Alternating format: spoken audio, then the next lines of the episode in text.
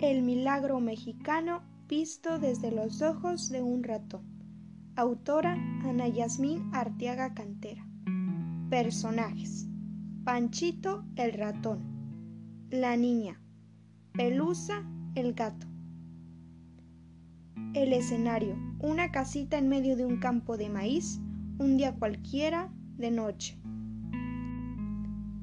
Por un camino solitario entre una hermosa milpa de maíz iba el ratón Panchito caminando. Ya era de noche, y vaya que era una noche muy fría. Ah, pero qué frío hace aquí afuera, dijo el ratón Panchito. Luego añadió, buscaré un refugio, cuando de pronto sintió que algo lo miraba entre las sombras. No le dio importancia y siguió caminando, pero de pronto se abalanzó sobre él un gato un gran gato blanco. Vaya, vaya, vaya, ¿qué tenemos aquí? dijo aquel gato en tono burlón, con una sonrisa maliciosa. Luego añadió, Mi cena está lista.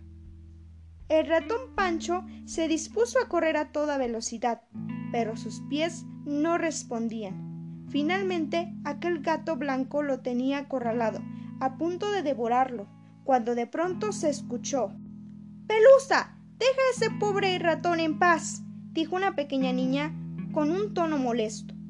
El gato, al oír el llamado de su dueña, corrió directamente a sus pies a ronronear.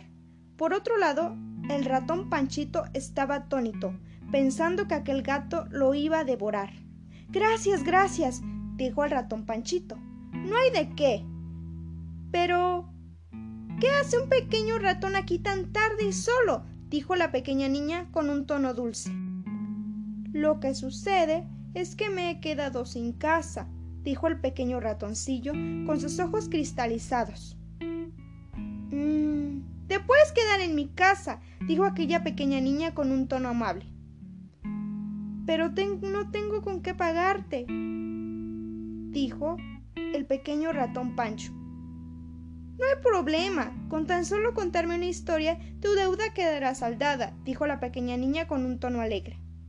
Y así el ratón Pancho se dirigió con la pequeña niña y aquel gato blanco a aquella casita que estaba en medio de aquel campo de maíz. Al entrar a la casa, la niña le dijo al ratón que le contara la historia más interesante que jamás haya escuchado. Te contaré una historia de nuestro país, dijo el ratón Panchito. Luego añadió Yo antes vivía en la casa presidencial, así que esta historia que estoy a punto de contarte habla sobre el gran milagro mexicano que inició en el año 1940 y finalizó en el año 1970. Todo empezó en el año de 1940, después de la Segunda Guerra Mundial, cuando el gobierno decidió que los campesinos tuvieran un crecimiento económico, al igual que los empresarios. Los gobiernos de esa época fueron Manuel Ávila Camacho del año 1940 al año 1946. Después estuvo Miguel Alemán Valdés del año 1946 al año 1956. Después de él siguió Adolfo Ruiz Cortines del año 1952 al año 1958 dejándole el puesto a Adolfo López Mateos de 1958 a 1964 y finalmente el poder recayó en Gustavo Díaz Ordaz del año 1964 al año 1970.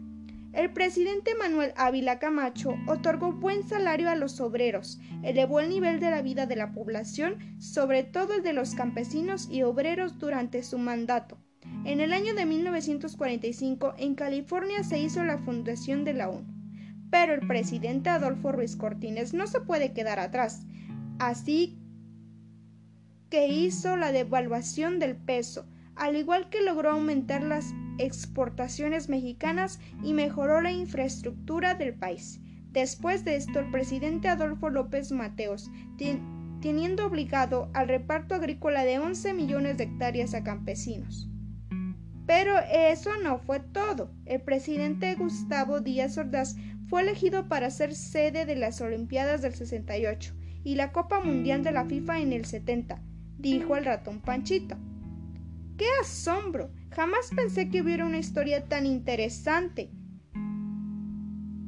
sobre la economía mexicana. Pero cuéntame, ¿qué más sigue? dijo la pequeña niña con un tono de voz alegre. Bueno, pues en el año de 1968 todo empezó a pintar de color gris, ya que la corrupción, delincuencia, aumento del dólar y deudas externas frenaron este crecimiento económico en México, dijo el ratón Panchito con un tono de voz apagado y triste. Luego añadió, y así es como creció la clase media en México. Pero cuando Panchito había terminado de narrarle aquella historia sobre nuestro país a la pequeña niña, ella hacía dormida en su cama. Panchito solamente sonrió y se dispuso a dormir.